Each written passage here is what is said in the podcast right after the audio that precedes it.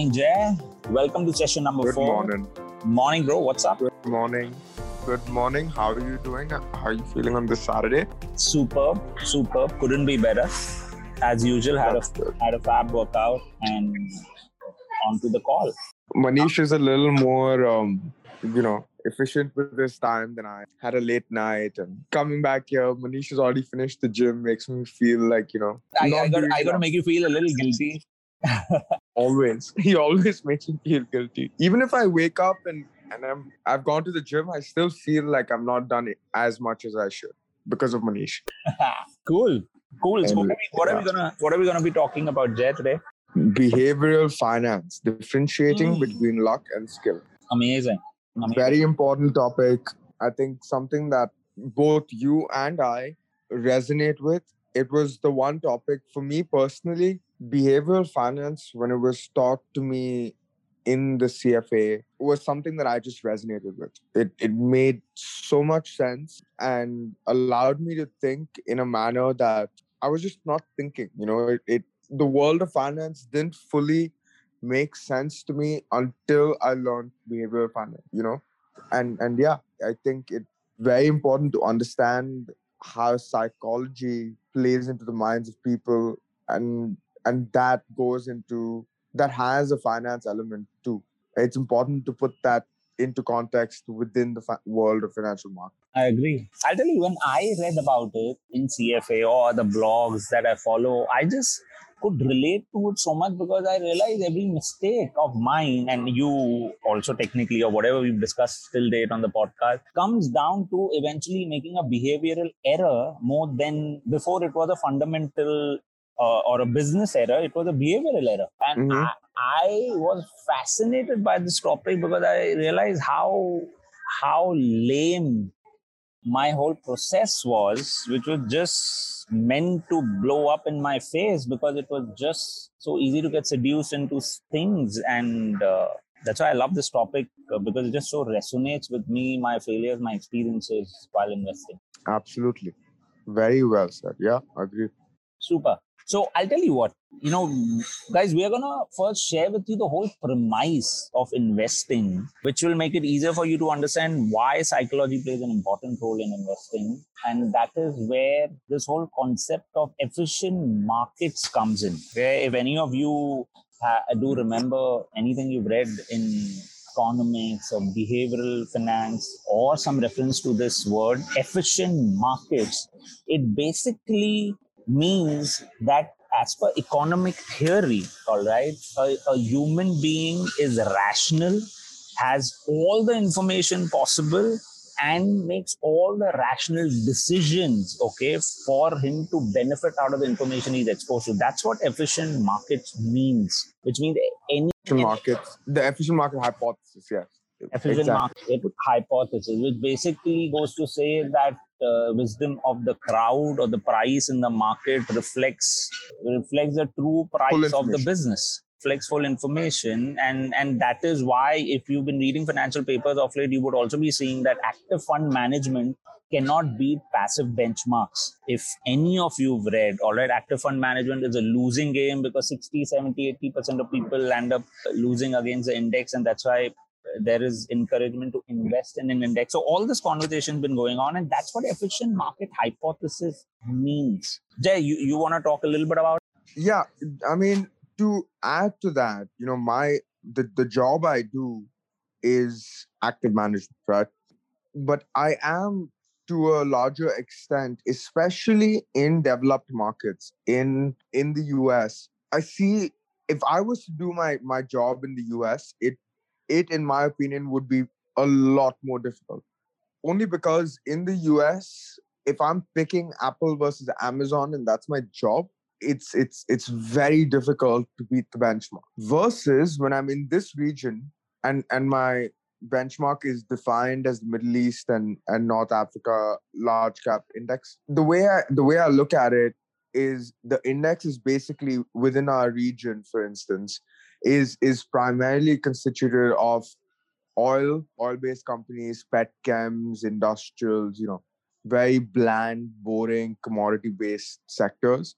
And for me uh or, or, or well for us and and and the team I'm in, we invest in companies that are you know a little more that have structural growth that have growth beyond just oil you know some of the names could be like a cheese producer in egypt for instance right? Very simple business very easy to to kind of define as business model. But before drifting away too much i think it comes it, it becomes important to then understand what is the efficient market hypothesis. What what do i personally see amongst you know i'm i consider myself a millennial and I spend, unfortunately, I was telling Manish this too, spend a lot of time on TikTok and I see a lot of stock TikTok and I see people brag about how they've made money in 2020, right? And what we're going to talk about is over the over the course of this uh, this call is properly trying to understand what is luck and what is skill.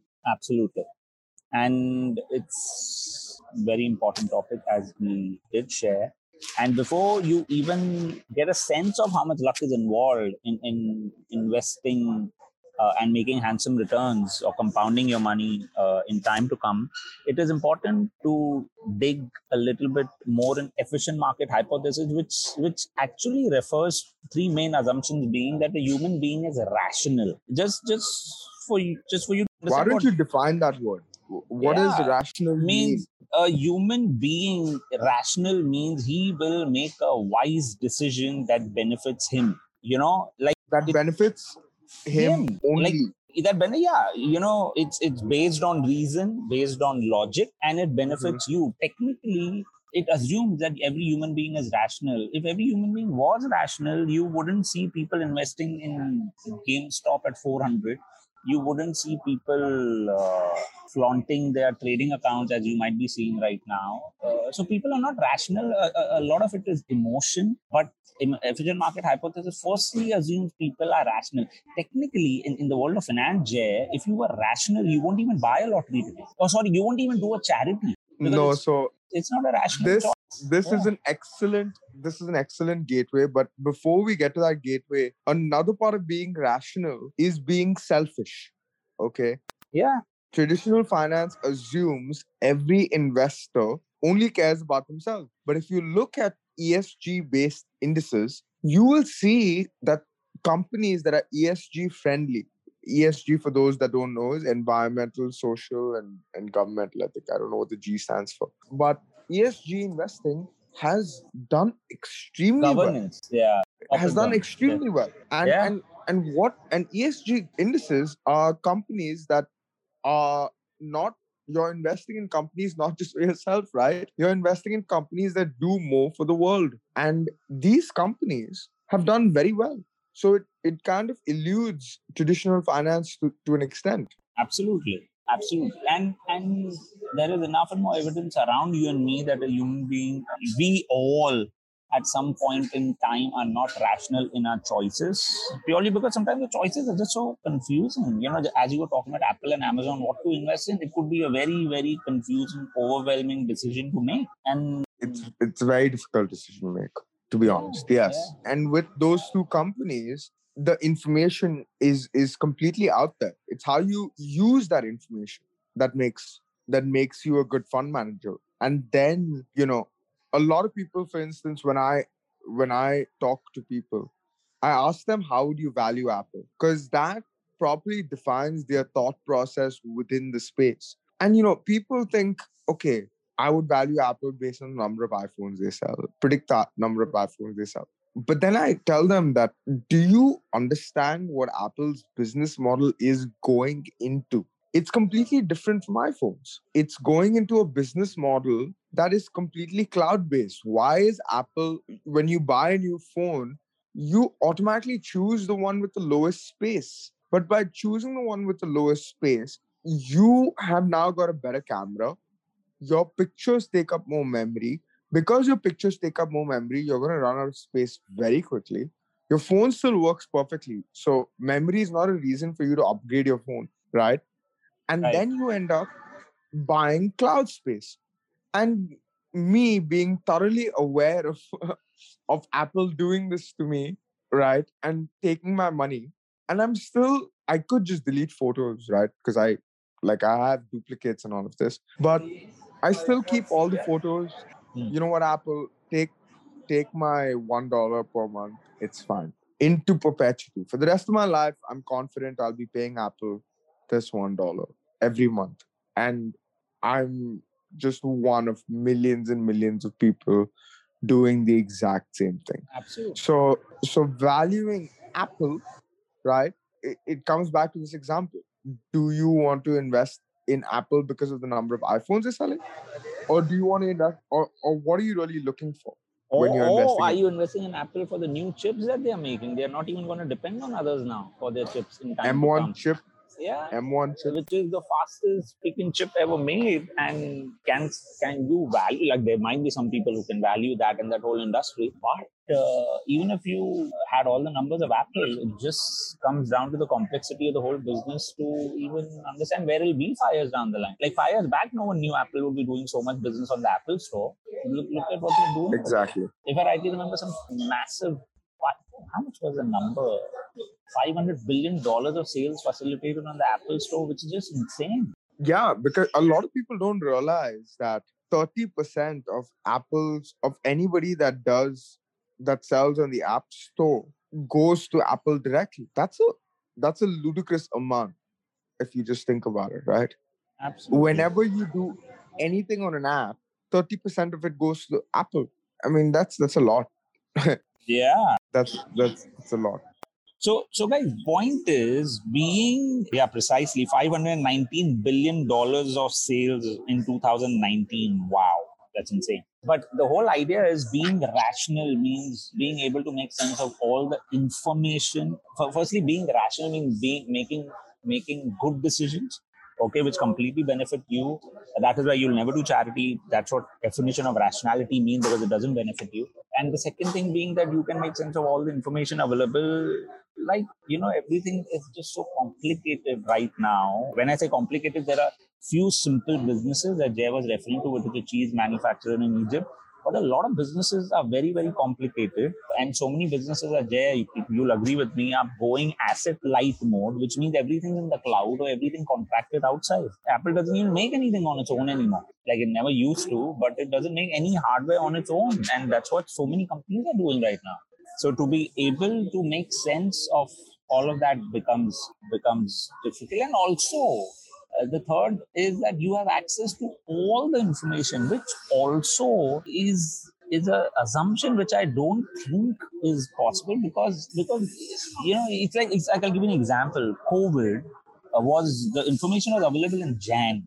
Technically the information has already started spreading out in jan but because there are so many points of view now to one information it so becomes difficult to understand what you're hearing. Is it fact? Is it fiction? Is it truth is it a lie is it blown out of proportion is it a story is it genuinely Absolutely. being underplayed like even if you have access to information which is what uh, you know this theory assumes efficient market hypothesis assumes but uh, how do you even know what you're reading is true which is just the nature of a beast internet today Absolutely. And to that point, even, right? I remember this story from university where one of my professors was talking about a hedge fund manager going into, so he was valuing Walmart. And instead of, you know, all the information is fully there, it's fully public, which I agree with, right?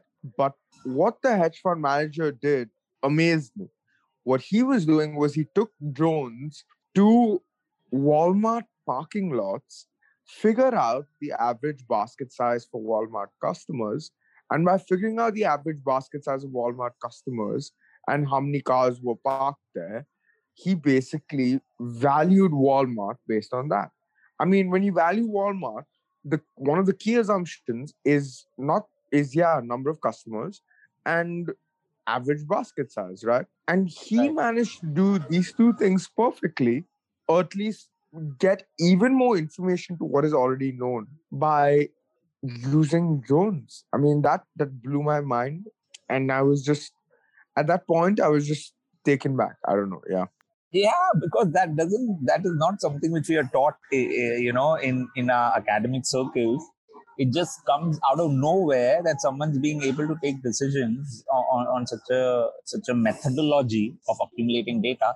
But but that's the whole point, you know. To exactly.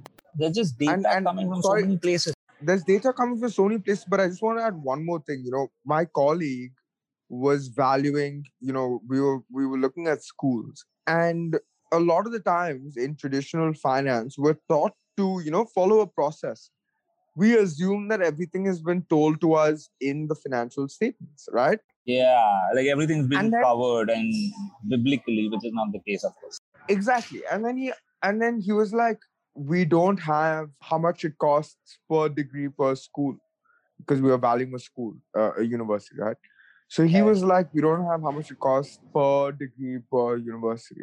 And because he is he has the experience he was in in sell side i was like uh, he he- had this thought process. And then i told him i'm like just google it. Like why Mm. didn't you just google it pretend to be a student and google it and that got our answer you know but a lot of It- the times the information even though it's right in front of us.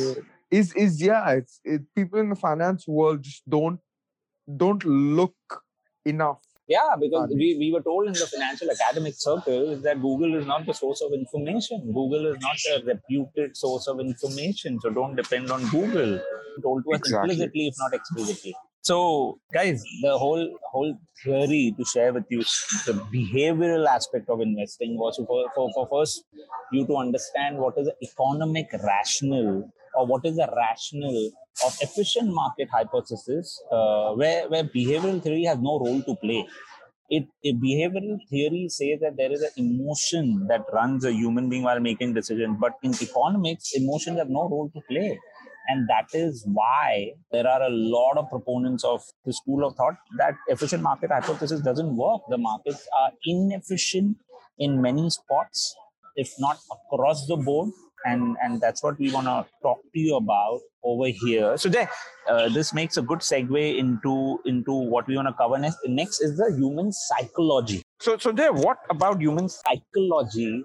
All right, uh, fascinates you the most in the game of investing. I'm afraid i will have to use an example of myself Please do. and an example of myself is i i i tell people or i actually not just tell people i i am very like conservative like i i save a lot of money Right. uh i have a lot of insurance etc etc etc but i also buy a lottery ticket Okay. um i also buy the dubai duty free lottery ticket one in every two sort of draws that they have okay. just because uh, if I if I, if I do one every time, I feel like that's not enough discipline. Okay. So I create this discipline for me that I buy one in every two. Okay. even though that there's no real discipline. So, so you're cheating a bit, but it's only a bit. It's not too much. exactly right. This speaks fully because the Dubai duty free millionaire Hmm. is a one in five thousand chance Hmm. of winning a million dollars by Right. paying one thousand dirhams. Right. So if you think about it, by paying thousand dirhams, you can win a million dollars, one in five thousand. And if you do the math, the expected value actually of your ticket is about 700 dirhams. Now, what is expected value? Expected value is one divided by 5,000, right? Because that's your probability of winning the draw, multiplied by the ticket price, which is how much you pay. Sorry, multiplied How much you by earn? how much you, you could possibly earn, Right. which is a million dollars. And that comes down to about 700 dirhams. And and yeah, I'm still I still buy tickets, even though the ticket should really be worth 700. I still pay thousand for it. And I'm happy paying thousand for it. That's psychology. And and by the way, Vishal, who also teaches us behavioral finance, also buys the same ticket. In so spite of being one of the few rational people we meet, but he also does Exactly. buy the ticket. Yeah. he also goes and buys a ticket. And going to a casino, you're also buying some variation of this ticket. Psychology is you basically being wanting to take on this risk, even though you don't want to take on risk by taking on insurance, right? Absolutely. So no, another example.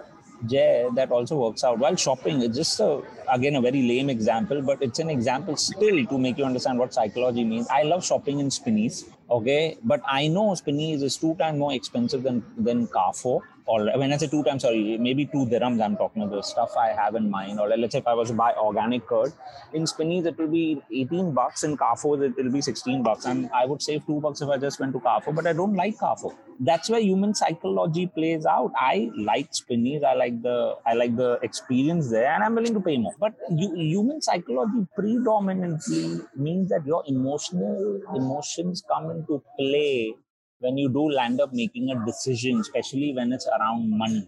And and many a times people land up taking a decision because a friend took a decision. All right, like Jay bought a stock. That's called that's called social proof. Okay, it's called social proof bias, where because I I trust Jay, which is what also happened Jay in our industry. Don't you think so? A friend picked up something.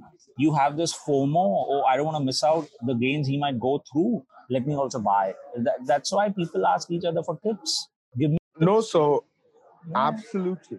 And the more, you know, the more I educate myself, you know, you know, today, to be honest, I have no money in kind of in in a single stock. I have no mm. money mm. because, and when I was young, I had all my money in single stocks, fully levered, because of this exact reason. Then I lost it all. And then I was like, I have no money in single stocks for this mm. exact reason. Because I'm just like, I don't need it. It doesn't matter. Like, I don't want to have my money in a single stock. Why get into that risk? I thought I knew more than the market. But really, nobody knows more than the market. Who am I? But, but that's where, Jay, you and I uh, differ uh, about owning single stocks because I have a good chunk of my portfolio in single stocks, a good chunk. Uh, but point and point here is uh, that even if you don't have, uh, many a times you would also agree that you might have a hindsight bias where, where a past experience may affect your decision today, which is also emotional bias, which takes in people's decision. Not nothing right or wrong about it, maybe I have a hindsight bias that I've made damn good money in individual stocks. Okay. Berkshire Hathaway being my largest holding. That's why I keep talking to you about Warren Buffett whenever we speak. But but that is what has maybe given me confidence to have a equity portfolio. But I do my own research. But point is that there is a hindsight bias. You you agree with me, Jay? I agree one hundred percent that I have a hindsight bias. I have a hindsight bias of losing money say for instance one example that i that i've spoken to manish about this before is i had facebook fully levered. I i told myself facebook will not lose 5% ever like the stock price. And because of that i levered up fully. Uh, i took a 1 is to i think 20 leverage or 10 leverage on facebook and i lost it all. I lost all my money and and facebook by the way when i invested in it my thesis was right you were right it's, it's the thesis has come true. The thesis is i mean if i had enough money to hold it i would have held it. And i would have probably you know quadrupled my money by now. But or more, or more because maybe, i was yeah. because i was greedy back then i uh, i lost it all. I, I mean i still think facebook's a great company. I, I agree. To give you to give you context, Shamak, Pala, Pala, Pipia. I mean, so difficult. His second name is. I love the the posts he brings on on Twitter, but uh, he doesn't like Facebook, and I I wish I was you know a one on one with him to kind of argue with him as to why I think Facebook's a good investment. But he, but he likes Mark Zuckerberg. Huh? He has huge regard for Mark Zuckerberg, and he's been very vocal about it. He, you know, Chamath Chamath says Mark Zuckerberg is one of the most incredibly gifted people he's come across. But as a business model, he doesn't like Facebook. I agree. But point is, Jay, even if you look at when you levered Facebook, okay, at that time, if you look at the emotional bias that you today, it's hindsight bias that you're not buying individual stock. But if you look at the time when you levered Facebook fully, that was a overconfidence bias, wherein you were dead sure that that bet will pay off, and that's also an emotion taking over your financial decision, which is where again psychology enters into the frame of investing, right? Absolutely. Absolutely. So, so Absolutely. If, if you if you hear many examples that we talk about, so much of it will come down to a emotional emotional trigger, okay, which precedes your execution of a decision, which was to buy Facebook. Okay, overconfidence bias is one of the biggest reasons why many people lose so much money in the markets purely because you enter with this with this gut instinct which tells you I am confident, I'm right. Absolutely. And I think that transitions well into, you know, what we're trying to like what we're trying to talk about, which is, you know, how do you differentiate between luck and skill? Right? What is it's it's it's very vague what is luck? What is skill? You could call yourself skillful. I could call myself skillful because i thought of facebook. And but really like i think i'm skillful because i think of apple in a different way than somebody else does. But am i really skillful? Or am i just lucky right? And and that's what we we really want to get into. That's the meat of this. For me one idea that properly resonates, I was telling Manish this too, is Sanat, who is one of the, uh, he, I mean, he's a role model for me. He's one of the analysts I look up to. And he told me what is the worst investment he made. And the way I look at the world of financial markets, he said this is an investment that actually made me a lot of money, but it's the worst investment I made because it made me a lot of money but not because of the reason I thought it would make me a lot of money. I'll give you an example with myself. I mean, and and within our portfolio, there was a school that we like a, a company that that was involved in schools, and our thesis for buying the stock was the school is about to break even, and you know, when a school breaks even, going past the break even point, there's a significant amount of operating leverage, which means that everything from there is almost pure profit. And we bought stock. We thought all this time it was about the fact that the school was about to break even. Stock rallied 100%. Okay, so we doubled our money. But why did the stock double? Was not because the school broke even. It was because the school was in talks to buy other schools and they actually completed transacting on other schools. So that's an example of luck, luck right? Playing a role. Yeah. Be, that's an ex- excellent example of how luck defied, right? The the process that I thought I was skillful with, or we thought that we were skillful with. Yeah, like like eh, Amazon. There, people have been buying Amazon for years, hoping, or actually the thesis being that Amazon is gonna bring the world's biggest supermarket online. But they make more than 70% of their revenue from the cloud business, which was not even a separate line of business till three years back or four years back. Exactly so so many people exactly. what the whole whole you know it's it's amazing how luck plays out. I, will share with you Jay, my personal example. My second biggest holding in individual stocks is twitter. And i came to know about twitter again through berkshire hathaway and you will say how? How has warren buffett's company got to do anything with twitter? Look at it. The biggest analyst for berkshire hathaway is chris bloomstran whom i follow religiously. The guy is if i share with you his annual letter jay your every CFA skill will go into understanding his letter. It's the most remarkable letter to go through. Maybe I'll share with you after the podcast. But Jay, Chris Bloomstran also is, is a part of a podcast show called This Week in Intelligent Investing, the only podcast show he's part of. And uh, he is he in their first episode, which was like eight months or nine months back, they they dissected Twitter inside out. Like Twitter was not even on my radar. But I was lucky to follow Berkshire Hathaway because it's my holding. And because of it, I was lucky to follow Chris Bloomstran. And because of Chris Bloomstran, I came to know Elliot Turner, who's one of the biggest investors of Twitter. Like he, he's among the top investors of Twitter. And he was on the podcast dissecting the whole company which triggered my interest in the stock, which eventually, you know, made me buy the stock at 43. It's at around 70 now which is a very handsome gain in the last. Night. But point I'm trying to make is even generation of ideas, so much luck is involved. Whom you're gonna meet or what you're gonna learn about from where. Absolutely. I'm sure your generation of ideas also come from so many places which might be just random nodes connecting with each other, and you're like, oh wow, there's a there's an investment idea over. Absolutely. Absolutely. I agree with you. So so many a times, guys, if you come across someone, okay, who touts himself to be the next genius, okay, without any humility, uh, to admit that there's luck involved in, in the whole process of investing, I really think he might just be crash landing waiting to happen. Because sometimes the overconfidence, you know, that's why there is this quote which is so brilliant. Nothing, success is its own biggest enemy. And when you have this overconfidence, Very well said.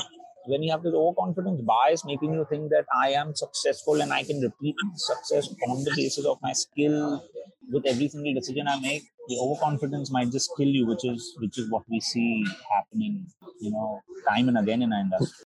No, very well said. I absolutely agree. I mean, you know, you have people, especially, you know, like I said, on my stock TikTok that consistently believe. To give you an example, right? I mean, I know we've alluded to to this example before, which is Tesla and and and buying Tesla.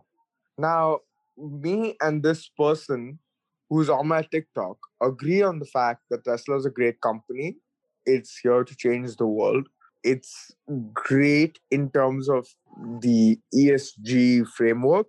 It's here to change the world. You look at Tesla from an EV to car multiple, right? How much are you paying per per Tesla car that's produced?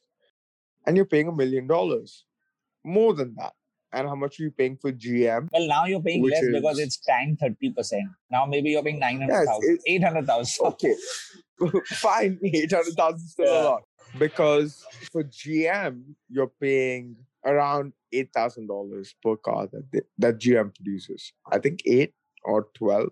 I'm not sure, but but yeah, it's below twenty thousand dollars, which is a, a a serious. It would be a bad assumption, but and that's why it's you know. tanked also. No? Your success also results in your downfall. Look at Tesla, it's tanked 30%, man.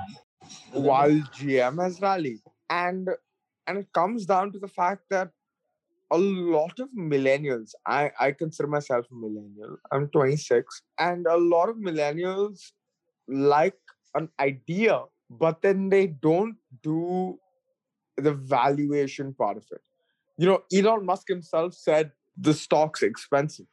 Imagine the CEO himself is telling you blatantly the stock is expensive at 400 No, but he sells Okay. it to the public also. Though he said it's expensive, but he sold the same stock to the public for $5 billion because and he and raise money at that he said this at 400 it went to 700 or 750 800 Yeah, 800 I guess. Yeah. which is like you know uh, the market is telling him like who cares about you who cares about the ceo of the company telling me that it's expensive So guys, you know, you know, there are there are so many names like Tesla where valuations make no sense at all.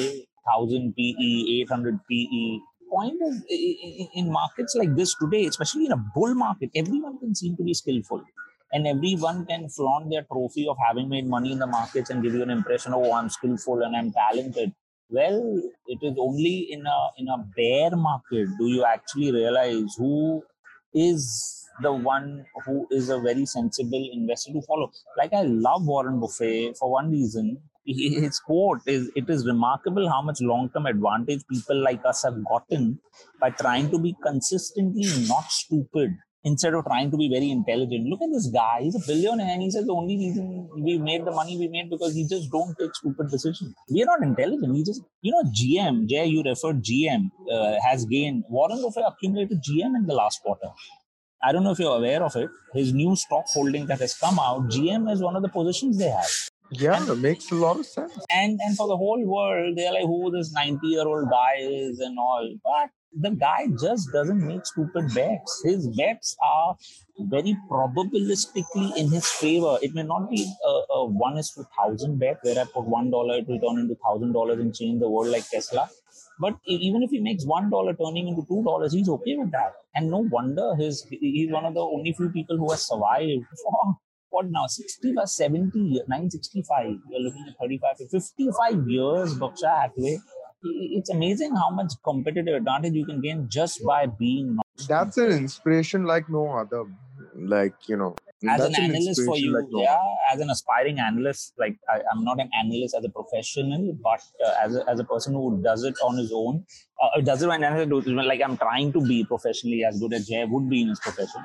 But but for both of us it's it's he's definitely a poster child yeah, of, of this whole you know my my my job is is very difficult. And and my boss actually told me this. He told me this because he was telling me like you know the job we do is the most difficult job in the world. Neurosurgeons are do more than we do you know like but oh man but jay there's so many variables in our industry. No but he made a lot of sense. And why did he make a lot of sense? Is because job we do is stress nothing we do is rocket science absolutely I mean, everything is I'm just, I'm of, yeah I'm of the belief rocket science is not rocket science. But none of what we do is rocket science. None of it is difficult. But it's just about the fact that the market is constantly there to tell you you're wrong. You're wrong in your and make you doubt yourself constantly You're wrong. yeah No, Manish, you're wrong. Like you're just wrong. Right? And when you have that overhang of okay, you're wrong, to that that tolls you toll. down, you know. Yeah, that takes a toll. Like guys, when when Jay refers to rocket science, it basically means that there's a law of physics over there where you do X, Y will happen, or there's a very high likelihood Y will happen. That's how physics is.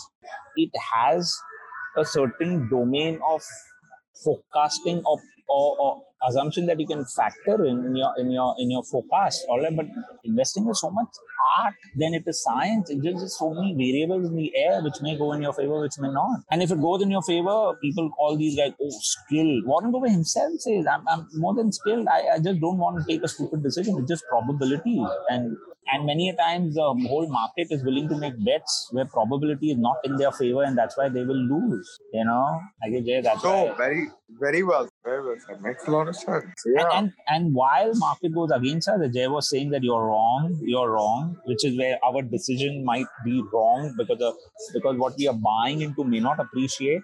It comes down to how much conviction you have in your idea, how much research you've done in your idea, how much do you understand about the businesses you're betting on, so that you so that you don't get scared when the market actually goes down. And that is where Jay, we can segue into the last part of this podcast, where how do you you know take care of bad luck how do you increase your good luck eventually to become skillful enough to do this again and again and again in the right manner so that you see your money compound There's two ways personally that I think. One way is indexing, right? Buying a pool of companies that that can do that for you. Buy 3000 companies through VTI, for instance, instead of buying one company.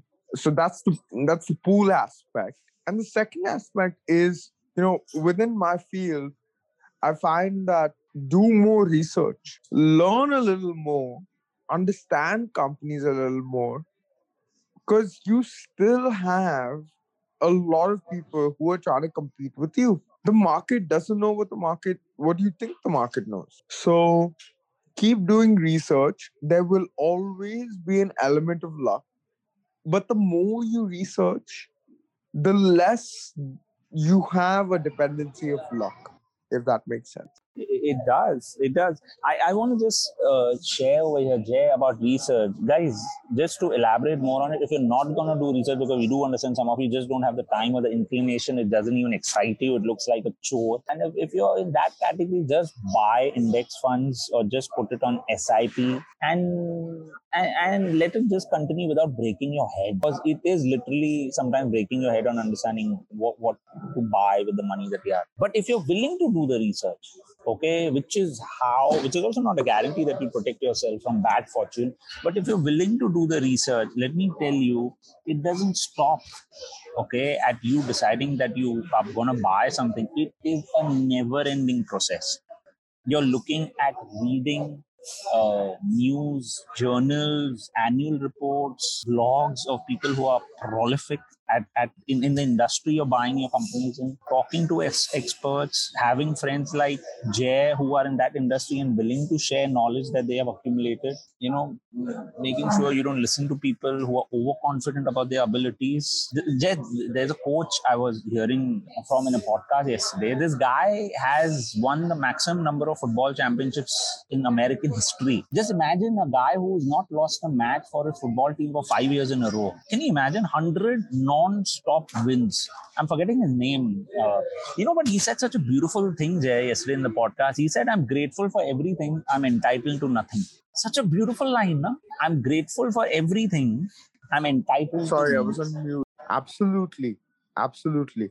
What you said makes total sense. And if you have people like these guys, all right, who are who, who understand the role luck has played in the investment process, and at the same time are not entitled to to carry the trophy that they're the best fund manager and want to be respected and looked up to like that. They are these are the kind of guys you should have around you. All all look up. Yeah. And and one example is the analyst that I was referring to, Manish, before the analyst that I look up to. He always told me like he made a lot of money. The biggest stock that he thinks is the worst investment he made was actually the money, the investment that made him the most money. He invested in a and, he, company. and he's but it's- admitting such a such a mon, such a modest person. Yeah, such humility is red fine. He invested in this company that actually didn't make him a lot of money. That actually made him a lot of money, but thesis for why it would make him a lot of money was was wrong, and he admitted to it. and many won't guys. Let me tell you in our industry many won't because because there's a there's an implicit pressure to look really smart not dumb uh, look, look like someone who knows his ass from his knees you know? So not many people admit like i don't know. I like the people who say i don't know which is also very rare. Don't you think so jay? How many people do you actually meet who say i i don't know. It's beyond my pay grade. Everyone wants Very to have an opinion about everything Very rare. I mean, if people don't know what they're talking about, then they're not in this job. yeah and that's why in our in our industry people have to make you feel like they know everything about everything which is not true. Yeah, which is which is not true. Like it it just doesn't happen. When when I invest in a company and you know I have like a like I'll give you an example that. I was valuing a consumer electronics company and my friend happened to you know send me a report that was like oh yeah this company i mean this industry is going to grow exponentially because 2022 2023 2022 is going to be the year where the qatar world cup happens like the fifa world cup happens. Everybody's going to buy new tvs etc etc etc but it comes down to like will it happen? Like like will people actually buy tvs and then it comes down to like yeah will you make money on your investment? Is it skewed um these are questions i find that people my age don't really ask like ask age, themselves. age of storytelling it's become. Exponential maybe the favorite word of 2020 yeah exactly. You know? So so guys to mitigate your bad luck you know these two things can be done. I, either if you are going to put in the time then then a lo- research process is a never ending process yesterday morning i sent a, a research note on something in the morning to a few of my colleagues and they're like Manish this is friday but well, you know, uh, I love reading about investments, and that, that process is unconscious because because I'm managing my money, and I don't want to just you know not be on top of the game.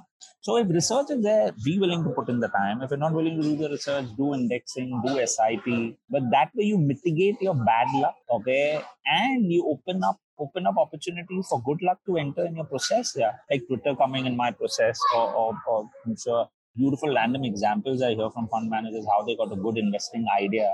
So that's how good luck also enters your process.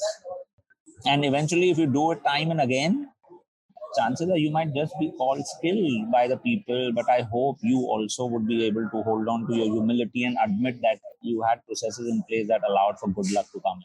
That's very important. So, so that's our riff on luck and probability. Jay, any, any, any parting message that you may have as an analyst to people who would love to see their money compound? Don't don't think about luck. Whatever you're doing right now is probably luck oriented. So just understand that everybody knows what they know. And as cynical as sounds, you're not special. Well said, yeah. Well said. Guys, it's a game of probabilities. Every bet you make is a probability getting married is a probability investing is also a probability when i say probability you don't exactly know what course it's going to take you just got to get good at the process so those probabilities work on your favor yes and, exactly and i hope our podcast allows you to become better at that game so that those probabilities work in your favor and make your money work for you so so that's it jay yeah cool so i guess uh, i guess jay that's that's it for season one, episode four. Okay, I'm pretty excited where it's gonna go, but we hope our podcast adds value to you in making good investment decisions. Yes, that's key. Absolutely. So, guys, have a smashing day ahead. Jay, have a blast of a day ahead. What's your plan for the? Go back to bed. I guess Jay would be cursing me to get him up so early for the podcast recording. It's all Manish's fault. Okay, Jay, I won't keep you holding, all right, for for that. So carry on with that, guys. Have a smashing day ahead, and connect with you all in a week's time. Take care. Bye. Take care, Bye, guys. Jay. See you.